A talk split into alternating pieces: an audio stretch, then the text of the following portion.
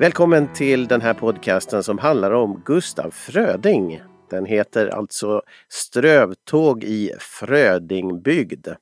Och här träffar du olika intressanta personer som vet ganska mycket om Fröding och som också ja, uppträder och deltar i olika arrangemang. Flera av dem som jag intervjuar är ju också med i aktiva i Gustaf Frödingsällskapet. Och nu ska vi träffa en av dem som faktiskt är med i styrelsen i Gustaf Frödingsällskapet, och det är Fredrik Höglund. Välkommen med. Tack så mycket. Vem är du? Jag är eh, Frödingfantast, börjar mina kompisar på gymnasiet kalla mig för. Ja, precis. Eh, jag har alltid haft en stor kärlek till Gustaf Fröding, och eh, det har ju bara blivit värre med åren, och det slutade med att jag engagerade mig i i Gustaf Frödingsällskapet. Och du är, finns i förstås Värmland då, hör man när du pratar. Och var är, är du uppvuxen i, i trakterna där i, i Frödingtrakterna så att säga? Eller var kommer du ifrån? Ja, jag är uppvuxen i, eh, i Skåra utanför Karlstad. Så jag brukar säga att jag är ett offer för den, den värmländska urbaniseringen. Ja, just det. Eh, för bägge mina föräldrar är från Västvärmland.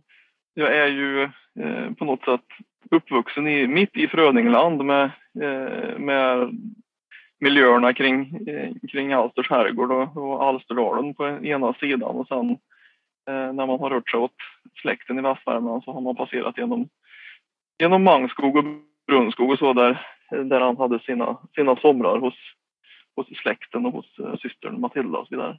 Ja, precis. Och, och d- dels eh, först och främst vad du gör annars, förutom Fröding har vi förstått det är stort i ditt liv. Men du är också, jobbar med någonting också väl, va? Jag är kommunikatör och jobbar på en, på en statlig myndighet. Just precis, vad bra. Du är ju med i Gustaf Frödingsällskapet, så då är det i styrelsen. Har du någon speciell uppgift där, eller är du kommunikatör också på det stället, eller? Och eftersom jag, eftersom jag blev kommunikatör till yrket så, så har jag ett visst intresse för för eh, kommunikation och folkbildning och sådär. Så att jag har väl engagerat mig i de sakerna som, som ligger nära det är där man kan använda de, de färdigheterna. Men, ja, precis. Det eh, pysslar en del med vår, vår hemsida och eh, en del med, med föredrag och sådana saker. Och det ska vi återkomma till vad du uppträder med eller framträder med. Eh, vi ska säga det att Frödingsällskapets styrelse är ju väldigt aktiv styrelse som gör mycket tillsammans och eh, Eh, eh, skickar ut böcker och hjälps åt och eh, packar dem där i kuvert och allt. I alla fall var det så när jag var med. Så att det, mm, det är ju, det, alla är ju aktiva. Det är det fortfarande. Ja, precis. Mm. Ja, vad roligt. Men okej, okay, eh, det här med Fröding, du sa att dina kompisar började kalla dig för Fröding, att, eh, fantast. När började det, det hela för din del? Ja, alltså Fröding har väl alltid funnits eh, närvarande under uppväxten. Eh, jag vet att hemma i I mammas och pappas skivsamling så fanns ju Sven Ingvars L P:n. Ja. Sven Ingvars i Frödingland. Och den tror jag, det är inte bara jag som känner det, utan det är många som har tyckt att det var som, en, som ett soundtrack till hela uppväxten på något sätt. Men det kanske, var det dina föräldrar som lyssnade på den och du hörde på den, eller var det du själv som lyssnade på dem då? Nej, det var väl de som, som lyssnade på det, och eh, musiken spelades ju på, på radion och sådär. Så man... Svensktoppen. Ja, precis.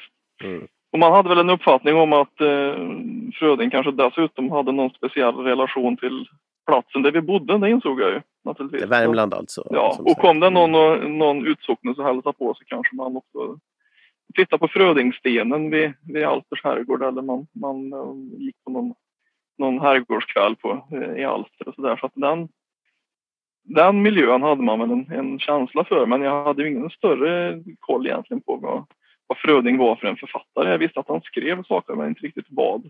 Mm. Men det fick en... Eh, jag brukar säga att det, det var liksom ett livsavgörande eh, skede i...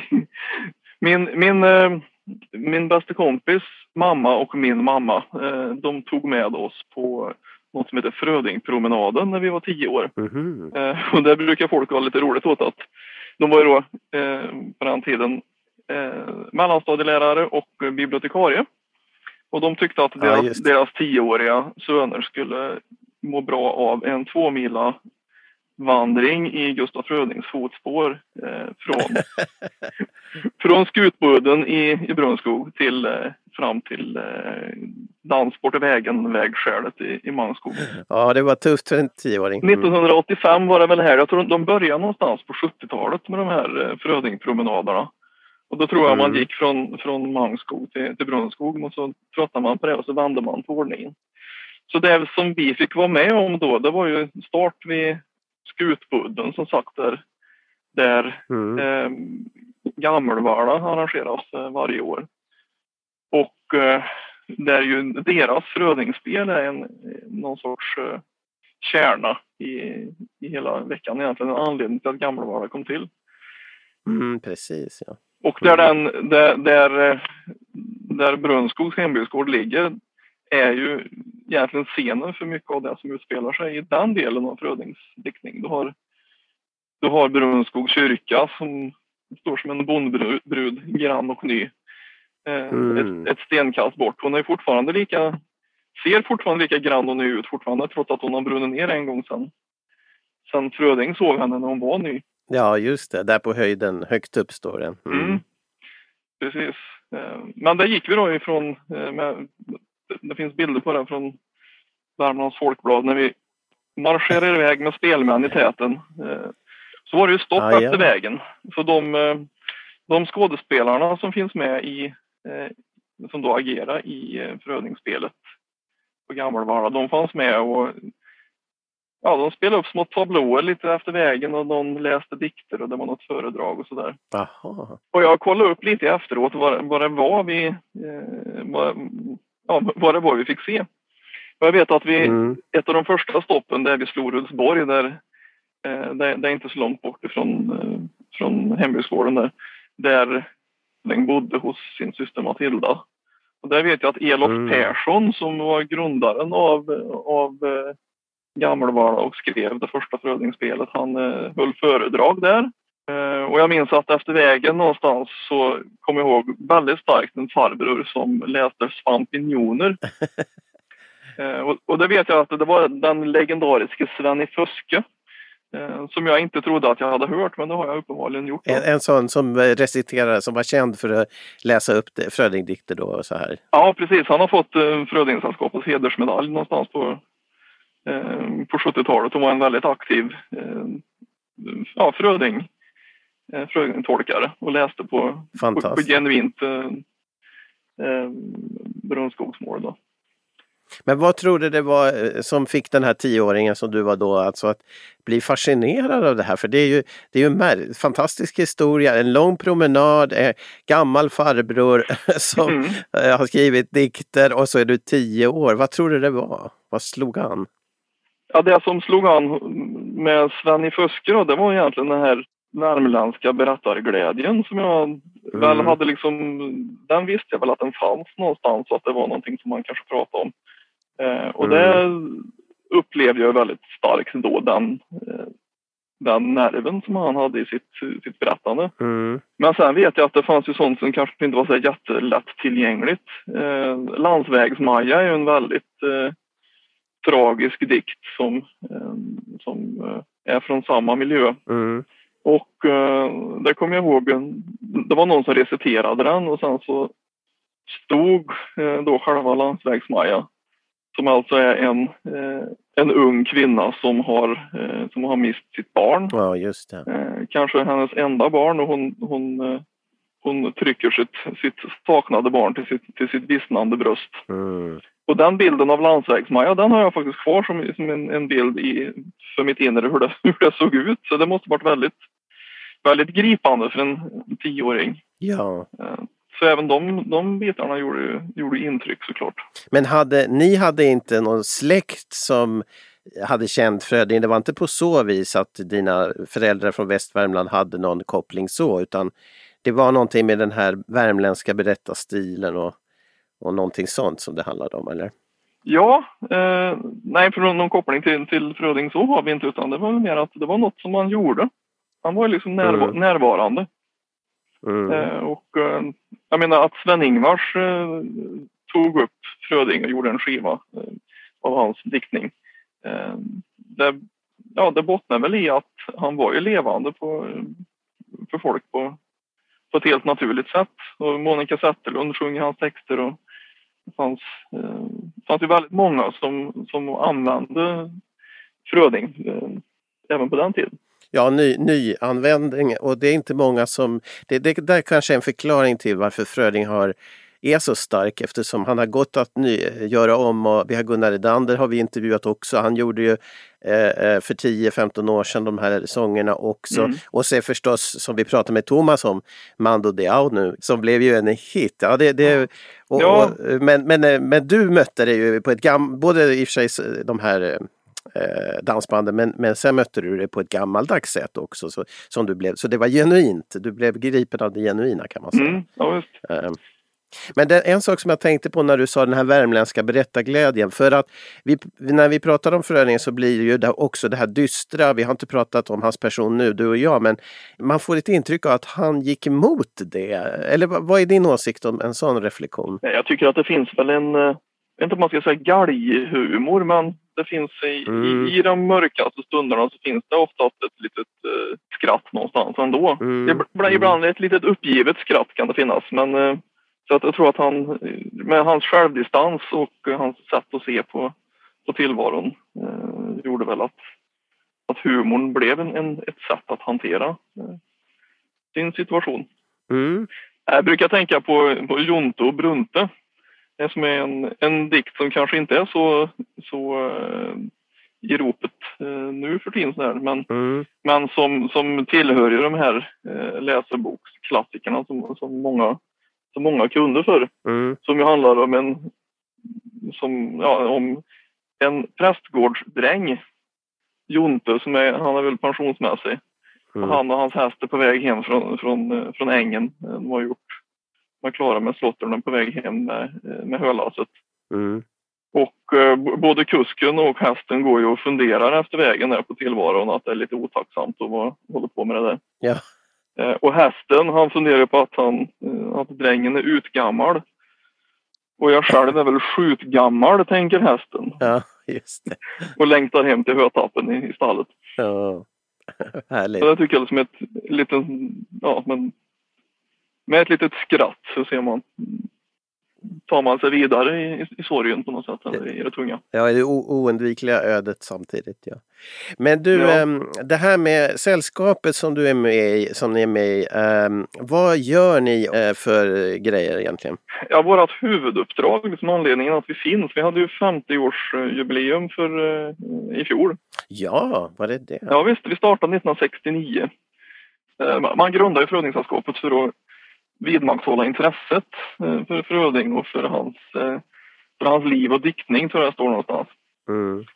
Och det gör vi ju på, på, ja, på en massa olika sätt som vi, ja, som vi tycker är lämpliga. Men en, en stomme i det här, det är ju vår årsboksutgivning. Just det. Ja, den, man kom ut med en, en årsbok första, första året som är ett, en liten introduktion till, till Frödings, Karlstad och Alsterdalen.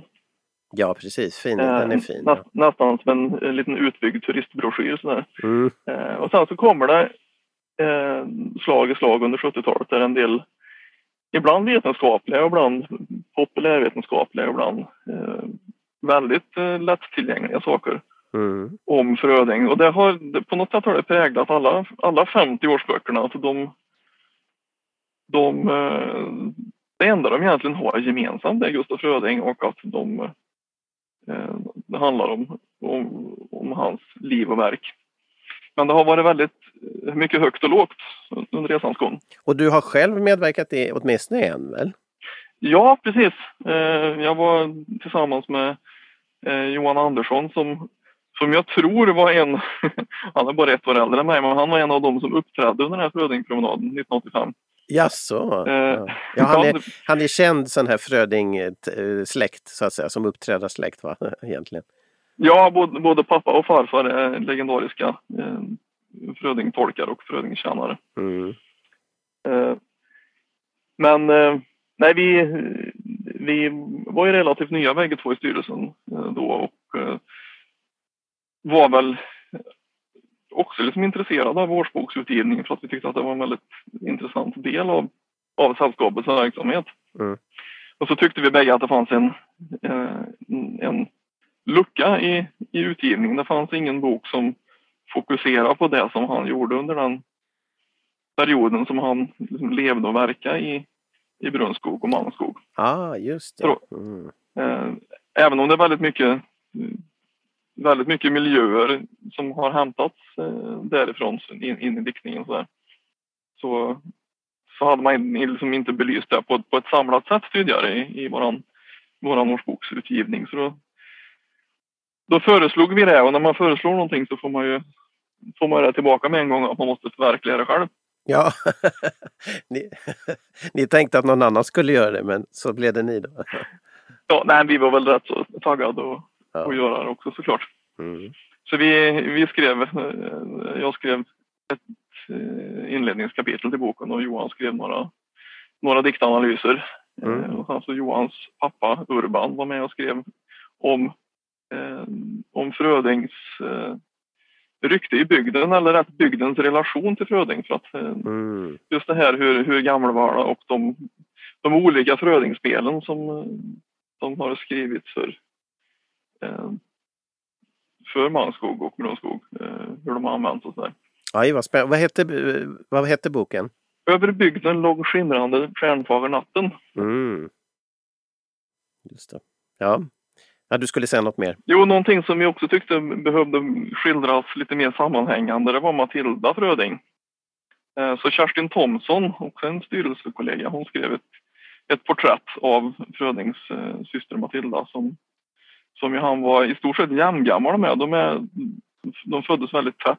Mm-hmm. Och det var hos henne som han då bodde när han När han krabblade sig tillbaka till Värmland efter eh, sitt första fiasko i, i Uppsala. Just det. Eh, så, så då bor han hos henne i en bondgård som hon har köpt för fadersarvet. De gjorde lite, oli- lite olika saker för pengarna. Ja, olika. Han hade just läsat bort allihop i Uppsala och hon hade köpt en bondgård istället. Så... Ja, precis. Så hade vi syster Cecilia som, som la pengarna på konststudier och... Eh, syster Hedda som, som skaffade sig en ekonomutbildning. Precis. De ja. gjorde väldigt olika saker för, sina, för sitt faders arv. Men Cecilia har man kanske hört mer om. Men, men den här som ni berättade om var då kanske mindre känd, men var viktig för Fröding. Det var hans jämnåriga syster så att säga då. Mm. Jo, det blev väl att eh, främst Cecilia men också eh, syster Hedda då, de hade en uppgörelse att de skulle ju eh, De skulle ta, ta hand om, om Gustaf eh, tillsammans.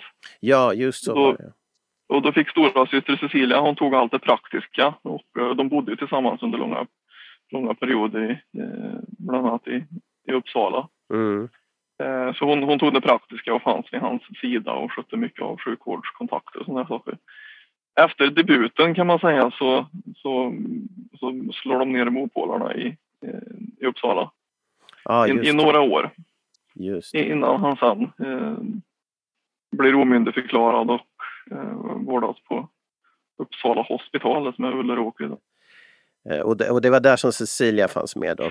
Precis, så hon fanns liksom rent fysiskt med hans sida sådär. Och sen hade de eh, systern eh, Hedda som jobbade, jobbade på bank och eh, bidrog mer ekonomiskt till, hennes, till, ja, till, till Gustavs försörjning. Mm, fantastiskt. Men eh, syster eh, Matilda var ganska viktig eftersom hon, det var till henne han eh, kunde fly då när han, när han eh, inte kunde vara kvar i Uppsala längre på grund av misslyckade studier och ja, just det. ekonomiska problem. Så han bodde där. Mm. Sen så försvinner hon liksom ut lite ur, ur eh, familjesagan. Hon eh, får själv eh, problem med, hon skadar ett öga.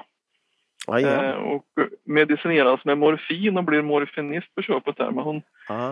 eh, hon flyttar till Norge. Och eh, dels för att få vård men också sen för att, en del pensionatrörelse. Aha. Så, men eh, vid unionsupplösningen eh, nittonhundrafem så väljer hon att, eh, att bli norsk medborgare. Jaså. Så hon, okay. ja, så hon, hon eh, Hon lever resten av sitt liv i Norge och finns, eh, hennes grav finns på, på Lillehammers eh, kyrkogård. Men, men det här när, när Fröding, Gustaf alltså menar jag, var i Lillehammer då mm. och skriver gallret bland annat, nej en gasel bland annat, var, var det hos henne han var då eller? Nej, då, då bodde han ju på ett hos doktor Torp på hans vårdhem hos Suttestan som jag länge trodde låg utanför, eller utanför Lillehammer. Ja. Det gjorde det då, nu ligger det mitt i Lillehammer. Ja, just det. Men, men det var helt enkelt för att vila upp sig, han var där och det var inte, hade inget med systern att göra som sen kom att bo där också. Det är ju nära till Värmland så att mm. kan man säga. Ja, precis. Det var ju, om man tänker att det var unions, unionsriket som de bodde i då mm. så, så var ju det här ganska centralt i, i, i riket och nära till Värmland såklart. Men eran bok som ni gjorde, vad fick ni för mottagande då för när den kom ut då? Jag tror den blev ganska uppskattad. Mm. För just, vi har som sagt haft lite olika vinklar på som hur, hur den, våra årsböcker är upplagda. Mm. Här valde vi att fokusera på, på Fröding och en, en specifik plats och, så där, och det, det gör att man kan hitta andra eh, Ja, en del vinklar som dels kommer, kommer mycket närmare de som, som bor på den här platsen och en relation till den så som, mm. som, som vi har som, som känner till de trakterna. Mm. Eh, men det gör ju också att eh, kanske personer som, som kan, kan de här dikterna eh, bra kan, eh, kan hitta andra in, in, infallsvinklar på, på själva diktningen. Ja, ja visst. Fantastiskt. Ett av Johans kapitel handlar just om det var Dansportvägen. Mm. Och för det är ju då i Mangskog, det är ett, ett, ett vägskäl. Vägskälet finns fortfarande kvar. Dit du gick som tioåring då? Där målet var. Precis. Ja. Jajamän. Ja, och det var ju målet för under den perioden som Fröding bodde i Mangskog så bodde han då i prästgården där hos hos kommunistern just det. Barodell som, som, som eh, bodde där. Precis. Eh, för han hade, det fanns ungdomar i, i släkten där som var ungefär jämnåriga med, med Fröding mm. och hans kusiner. Så de, de var ju liksom herrgårdsungdomar och prästgårdsungdomar de här. Så de, när de gick ut på lördagskvällen och eh, för att titta på dansen sa de, så höll de sig på behörigt avstånd från, eh, från allmogen då, som dansade. Ja, just för de, och det var inte av någon högfärd utan de, det fanns liksom en blygsel mellan, mellan klasserna på något sätt. Att de, mm. de ville liksom inte tränga sig på så de, de satt på behörigt avstånd ja, och tittade på, på de här, det här persongalleriet. Som, det var nog inte bara de andra kanske tittade på dansen och lyssnade på musiken och tyckte det var roligt men i den unge Gustavs eh, huvud så var det ju andra saker som vi registrerade. Han, han såg ju liksom det spelet som utspelade sig på, på dansplatsen. Och, mm. eh, han registrerade ju det här och det dyker upp sen i, i det var Dansportvägen. Fantastiskt. Ja. Och, det, ja. och det Johan gör bland annat i, i, i sitt kapitel där det är ju att beskriva de, eh, de verkliga personer som har, som har eh, som är förebilder till personerna i, i I, i dikten där. Ja, vad spännande. Så, så, för de, det fanns ju mer eller mindre eh, välunderbyggda gissningar om, om vilka han hade tänkt. Man visste ju vilka personer som rörde sig om krokarna på den tiden. Ja, vad kul. På Mangskogs hembygdsgård så finns det liksom en, en porträtt en porträttsvit med såna här gamla filurer. Gamla ja. filurer, ja precis. Men såna här, du vet man gick till fotografen på, på artonhundratalet. Så. Ja. Det kan man se rekryten Pistol och Högvaltadrängen och Karl Johan i Skräddarbyn och allt vad de heter. Så de bilderna finns med i boken där också. Och det ger ju, även om man ska vara försiktig med att, att ge de, den eventuella verklighetsbakgrunden till en dikt så liksom för, stor, mm. för stor betydelse. Där har ju, det var ju viktigare i, i inom litteraturvetenskapen förr och hitta liksom, vad var det som inspirerade till den här dikten och blåsa mm. upp det. Idag är väl kanske inte det lika intressant för, för litteraturvetenskapen men eh, om man både kan se till den, en eventuell bakgrundshistoria och det som kanske diktaren vill förmedla med sin dikt så, mm. så tycker jag att det, det ger ett extra djup ändå.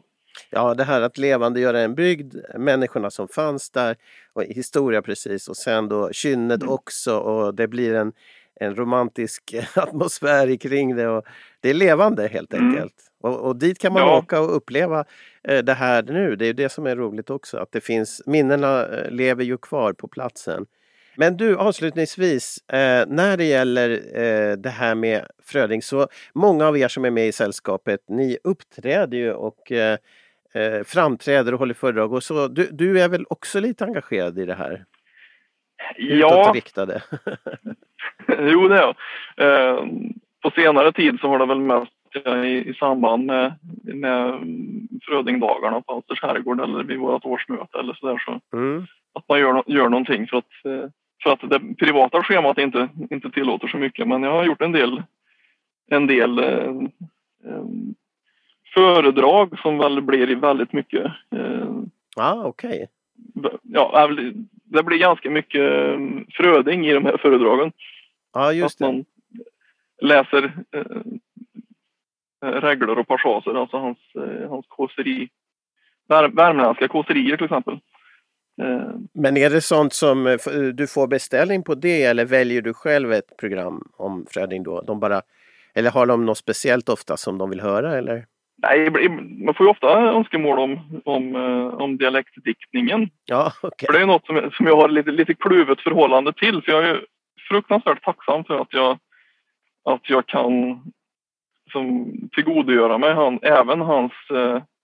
hans dialektdiktning på i, i original. Det är ju inte alla som, som eh, riktigt kan tugga i sig den artonhundratals värmländskan som han skrev på. Mm. Eh, för det, det, det låter ju som rotvälska för många, eh, många utstocknes.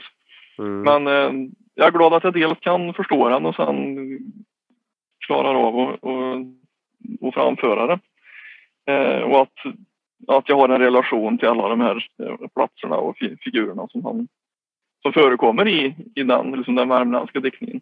Mm. Men samtidigt så hör jag till de här som, som är väldigt mån om att vi ska komma ihåg att han faktiskt är en nationalskald. Mm.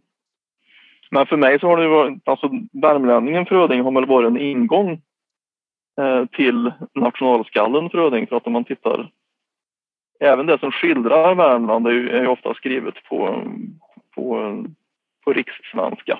Ja, just det. Precis. Och lika tillgängligt för, för vem som helst. Mm. Och större delen av produktionen är ju inte på, dia, på, på dialekt.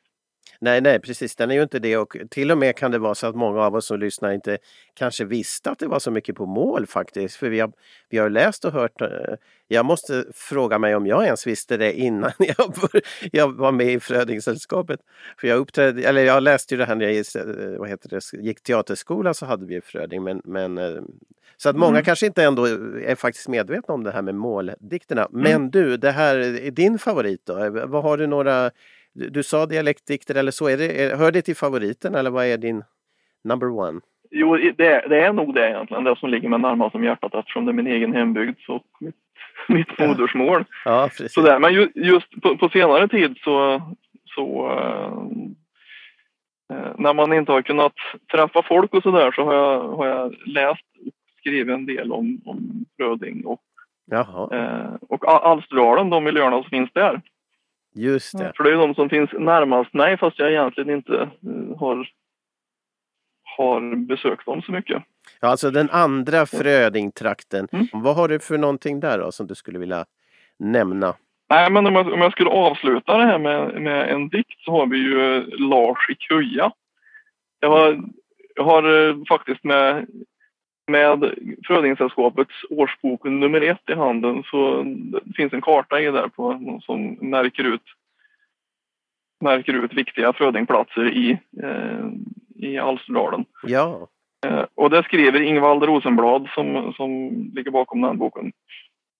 Han skriver om, om Kuja eh, som är väldigt lätt att placera för man, man, får, man får platsen i dikten. Och han skriver där att vid platsen för Kuja så ligger det idag ett, ett mindre grustag. Ja. Skrev, skriver han för femtio år sedan och det ligger ett litet grustag där fortfarande. Jaså, okej. Okay. Ja. Ska vi ta Lars i Kuja? Ja, men varsågod. Vad spännande. Vid bymån på vägen till byn. Där bor Lars i Kuja i skogens bryn. I hemmanet byn, om jag ej tar fel, det äga han och hans käring en hundrade trettio och tredjedel med äng och med åker och äring. men ängen är skärligen klen. Och åkern är mager och äringen sen, ty allt som växer åt Lars är sten, och sten är dålig förtäring. Men Lars har armar och Lars har ben, och gnidig och seg är hans käring. Han plockar och gräver och sliter och drar, och käringen spar, den som spar han har, av nävgröt har det sin näring. Och länsman kommer och länsman tar, och Lars han sliter och Stina spar, och fast han knappt äger skjortspar, så tror Lars i Kuja på bättre dagar, så och Lars i Kujas käring. Fantastiskt, vad trevligt. Det är ju bonden Pavo-versionen i Värmland kan man säga. Och då, då är det inte hungersnöden utan länsman som kommer istället. Eller, ja, jättefint. Länsman och hungersnöden hjälper nog till. Ja, det är precis. Ja, precis. Ja. Mm. Men länsman finns med i alla fall. Men ja, vad, vad fint. Brukar du uppträda med den eller var den aktuell just genom att du håller på med Alsterdalen nu då, eller? Ja, den har jag egentligen precis eh, memorerat.